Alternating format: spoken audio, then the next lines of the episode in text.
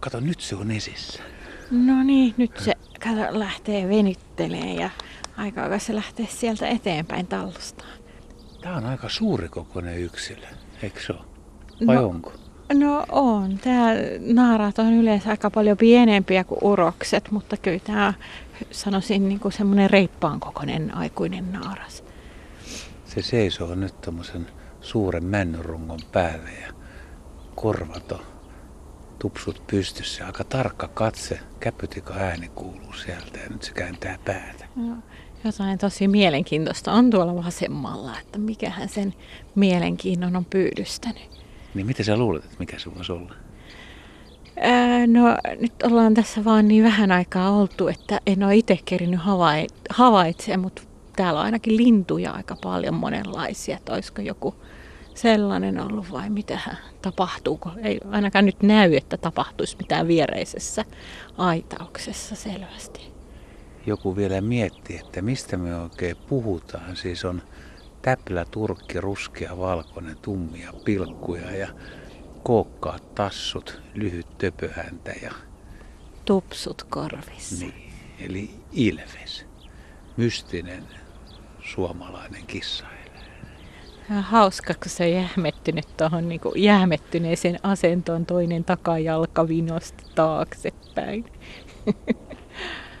Valittiin tämän aamun luontoretken paikaksi Korkeasaari Helsingissä ja se on kyllä nyt ihan perusteltua, koska nyt päästään näkemään Ilves suht lähellä ja ne, jotka on Ilvestä yrittänyt bongata, eli todella näkemällä päästä näkemään, niin kyllä se on Suomen nisäkkäistä varmasti vaikein. Et ei oikein pysty lä- järjestämään semmoista retkeä, että lähdetäänkö katsoa Ilvestä. Ei, kyllä se on onnenkantamoista siinä. Si- Ai nyt, nyt vielä tarkkaavaisuus yltyy. Pää nousee ylemmäs ja vähän kurkottaa vielä korkeammalle. Saa nähdä, lähteekö se nyt liikkeelle. Ai. Nyt taitaa istahtasko vai, vai Varovia askelia. erittäin. Joku tuossa täytyy olla, mitä me ei nähdä. Myyrä vilistää tai en tiedä, onko tässä rottia tai jotain. Se, se siis vaanii nyt. Joo, jotakin se nyt eh, hyvin tollaisesti niin kuin vaanivan oloisesti hiipii lähemmäksi. Jotakin, mikä on tarhan ulkopuolella todennäköisesti kyllä. Mutta kyllähän näihin niin kuin tarhoihin, kun nämä on tämmöisissä luonnonoloissa, niin täällä hyvinkin voi joku myyrä, myyrä tulla. Ja tässäkin on, ei ole kattoa, niin sinne jotakin pikkulintuja voi lennellä, lennellä tänne Ilveksen aitaukseen. Oi nyt se tulee niin lähelle. se lähestyy meitä. Me voidaan mennä vähän tuohon sivuun, niin päästään kuvaajakin paikalle. Vai otat sä, otat sä kuvan vaan? Ota nyt, nyt sulla on iskun paikka. Vai, vai oot sä jo kirjannut, että ei ottanut niin paljon kuvia, ettei... No nyt, nyt pitää laittaa tota akku tänne. Tulee paljon helpommin kuva. Kun... Sä sanoit kirjanjulkkareissa, eli kun Ilveskirja on tullut, että oli Suomessa Ilveksen mentävä aukko, nyt se on sitten täytetty. No nyt sen, sen on täytetty pienellä ilveksellä, että sanotaan, että ehkä siellä vielä, vielä on monta semmoista kulmaa tai silhuetti jäi ehkä vielä vajaaksi. Haluatko parantaa kuvia vai jäikö paljon tietoa kertomaan?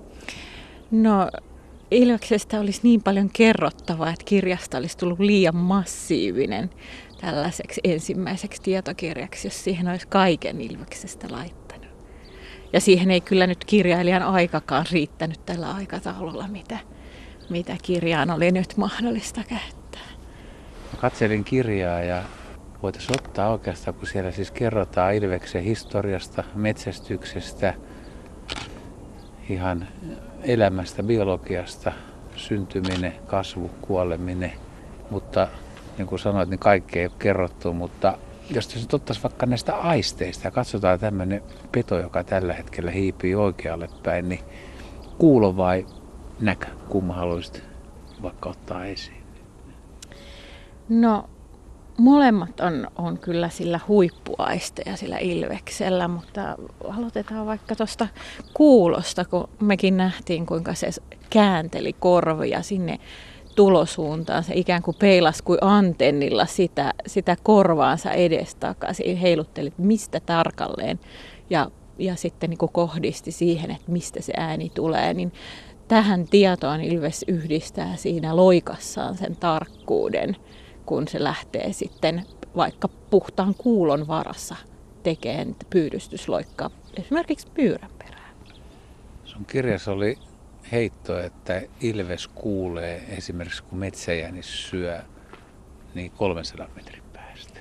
No tämä on tämmöinen suosittu legenda, mutta itse asiassa ne, mitä kuulo on Ilvekseltä tutkittu, niin ne ei suinkaan kumoa tätä, tätä asiaa. Että se kuulo on ällistyttävä ja, ja tosiaan tämä, että se korva on, on hyvin niin kuin liikkuvainen. Se on paljon pieniä lihaksia, joilla se voi käännellä ja korva on suhteellisesti suuri kallon kokoon nähden, niin edes auttaa myös mitä pienempien äänien pyydystämiset. Kuulo on erittäin tarkka ja keskeinen Ilveksen saalistukset. Ilves ei saalista hajuaistilla, vaan kuulolla ja näöllä. Oi, nyt se hyppäsi niin notkeasti tuonne puiden runkojen päälle. Se on nyt tällä hetkellä kolme metrin korkeudessa ja astelee ylemmäksi. Korvat on edelleen pystyssä ja tästä ei nyt ihan näe, kun on hämärää, mutta siis korvan sisäpuolet on vaaleat. Ja sä kirjoitit, että takapuoli on harmaa vaalea ja yksi syy siihen voisi olla se, että pennut näkee. En.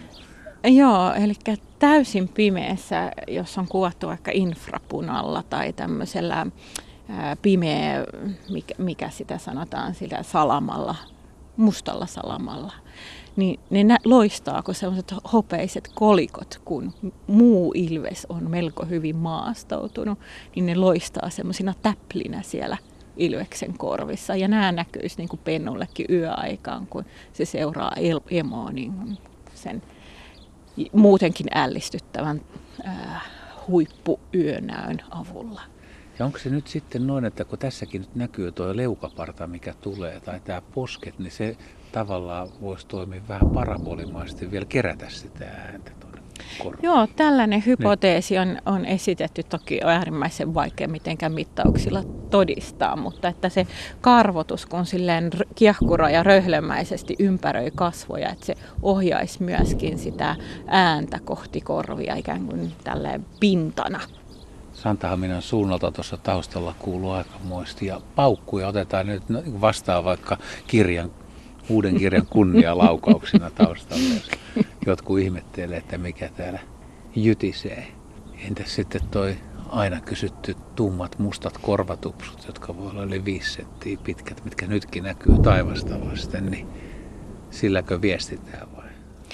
No kun ne on täällä isojen korvien kärjessä, niin kyllä tämmöiset mielialan muutokset ja korvien asentojen muutokset niin äärimmäisen korostuneesti tulee esiin sillä, sillä korvatupsujen kautta. Ja se niin kuin käyttäytymisekologit eli etologit on, on niin kuin arvioinut, että niillä ei ehkä muuta keskeistä merkitystä ole kuin tässä lajin sisäisessä viestinnässä jo kaukaa – lähestyvälle lajikumppanille näyttää, että mikä on mieliala, kannattaako tänään tulla vähän lähemmäs vai ei.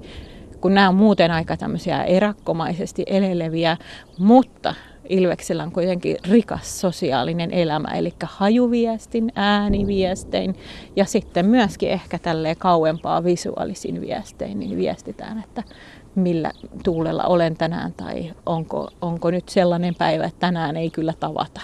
No entäs sitten tämä näkö? Joo, no kissaeläimistä Ilves on mielenkiintoinen, että sen silmien rakenne on ikään kuin yhdistelmä tällaista päiväaktiivista kissaeläimen silmää ja sitten yöaktiivista, mutta, mutta erityisesti yöaktiivisen hämärässä ja pimeässä näkevän kissaeläimen niin kuin huippusilmän rakenne. Eli sillä on tota, ää, tällaiset ää, lähes soikeat pupillit.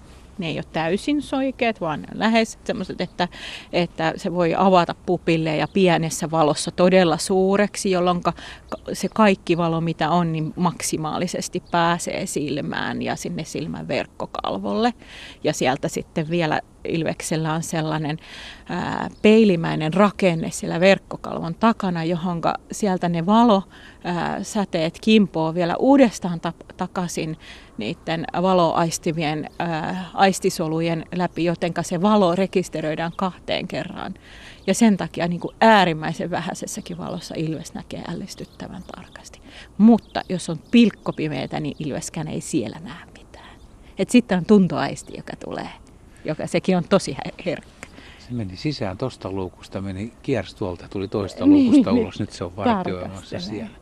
Mä katson kirjasta, että diagrammi paljasti, että Ilveksen kultaajat on toistaiseksi Suomesta ohi. Eli kanta 2014 on kääntynyt laskuun. No nyt neljä vuotta on ollut voimakkaan laskun, laskun aikaa ja oikeastaan laskusuunta on voimistunut, mitä lähemmäs nykypäivää tullaan. Ja kyllä se metsästysvero tuossa on se ykkössyy, että mitään muuta yllättävää tai mitään yllättävää ei ole Ilveksen elämässä tapahtunut. Mä tiedän monta kaveria, jotka toivoisi joululahjaksi, että ne pääsisi näkemään Ilveksen, mutta nyt kun se kanta on jo pienentynyt, niin voiko sanoa, että mahdollisuudet on huonommat kuin muutama vuosi sitten? No kyllä oikeastaan, kyllä näin, näin on, että onnen kantamoista aina on vaadittu, mutta nyt ollaan kuitenkin jo tuhannen eläintä pienemmässä kannassa, niin tällaisessa suht harvalukuisessa suurpedossa, joka ei niin kuin tihästi esiinny missään, niin kyllä se heikentää merkittävästi näitä kohtaamisen todennäköisyyksiä.